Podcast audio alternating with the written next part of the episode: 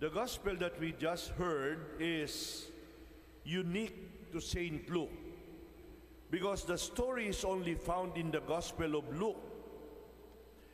It is one of only three stories in the Gospel where the Lord is described as bringing a dead person back to life.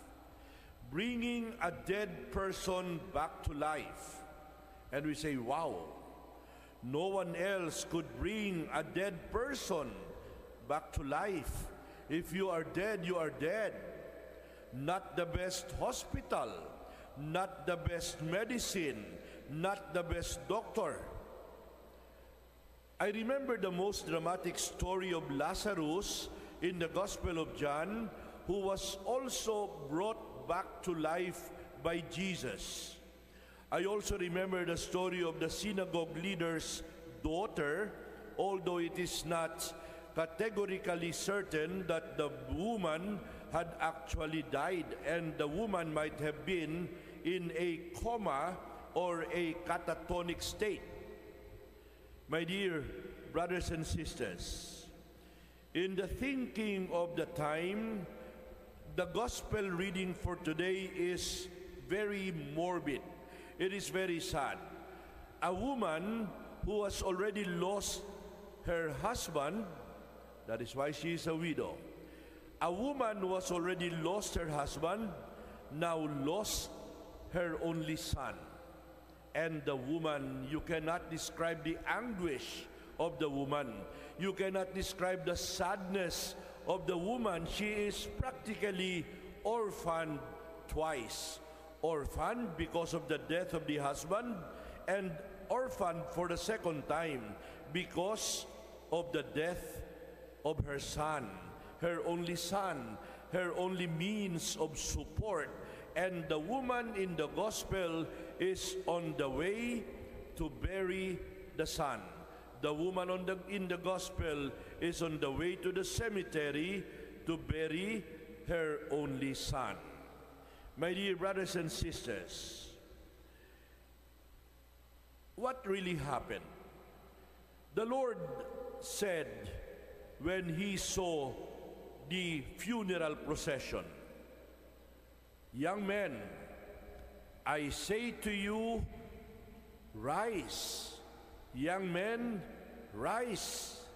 My dear brothers and sisters, as I said in the introduction earlier, the gospel reading has a rich message for us about life and about death and about the mercy and the compassion of God. Number one, the gospel tells us about the pathos and the poignancy of our life, of human life. It tells of a widow whose only son also died. And we say, what a tragedy. I know some people who are now living practically alone in life. The husband dies and the only child also dies. Some people say that it is more painful to experience losing a child than losing a parent or losing a spouse. The death of a young man is also not something that is easy to understand. It is a nightmare and it is a particularly absurd experience because the promise of human life with a life yet to live is forever curtailed. A young life with so much possibilities and now nipped in the bud. He was physically snatched away from his mother forever. And for a woman to have lost her only son in a patriarchal society meant that she was without any male agency. Her destiny was grim, and pity the grieving mother who was grieving alone. There are some people who are grieving alone. There are some people who are mourning alone. Young people full of life, of exuberance, of vitality, of energy, of aggressiveness and zest. Suddenly life is gone forever. The Bible also says that in, in life, sometimes there is an element of surprise. This is also what the Lord wants to tell us about in another event in the gospel when he said, You must be ready because the Son of Man might come at an hour you do not expect. The second and the last point that I'd like to mention today the gospel today tells us of the mercy and compassion of Jesus, moved to the depths of his heart. God's mercy in Jesus is stress. Our Lord knows the pain of losing a loved one. Call it empathy. And probably, if there is a, a nicer meaning, a nicer word than empathy, that word should be used, but I cannot think of it at the moment.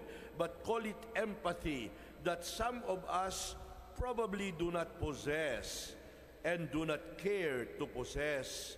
But Jesus went up, Jesus touched the buyer. It is not a coffin because coffins were not used in the East during the time of Jesus. It really looked like a basket. The buyer a native duyan used to carry the body to the grave. And that was a very dramatic moment. That was a very heart-rending scene. But more importantly, the compassion of Jesus for someone in such dire need bypasses laws of ritual purity that dictate that one should not touch a corpse. My dear brothers and sisters, it was as if Jesus said, Wait, the young man is not dead, although you have marked him for death. Our gospel tells us that Jesus is the Lord of life, who himself emerged victorious over the grave, and who has promised that because he lives, we shall also live. Amen.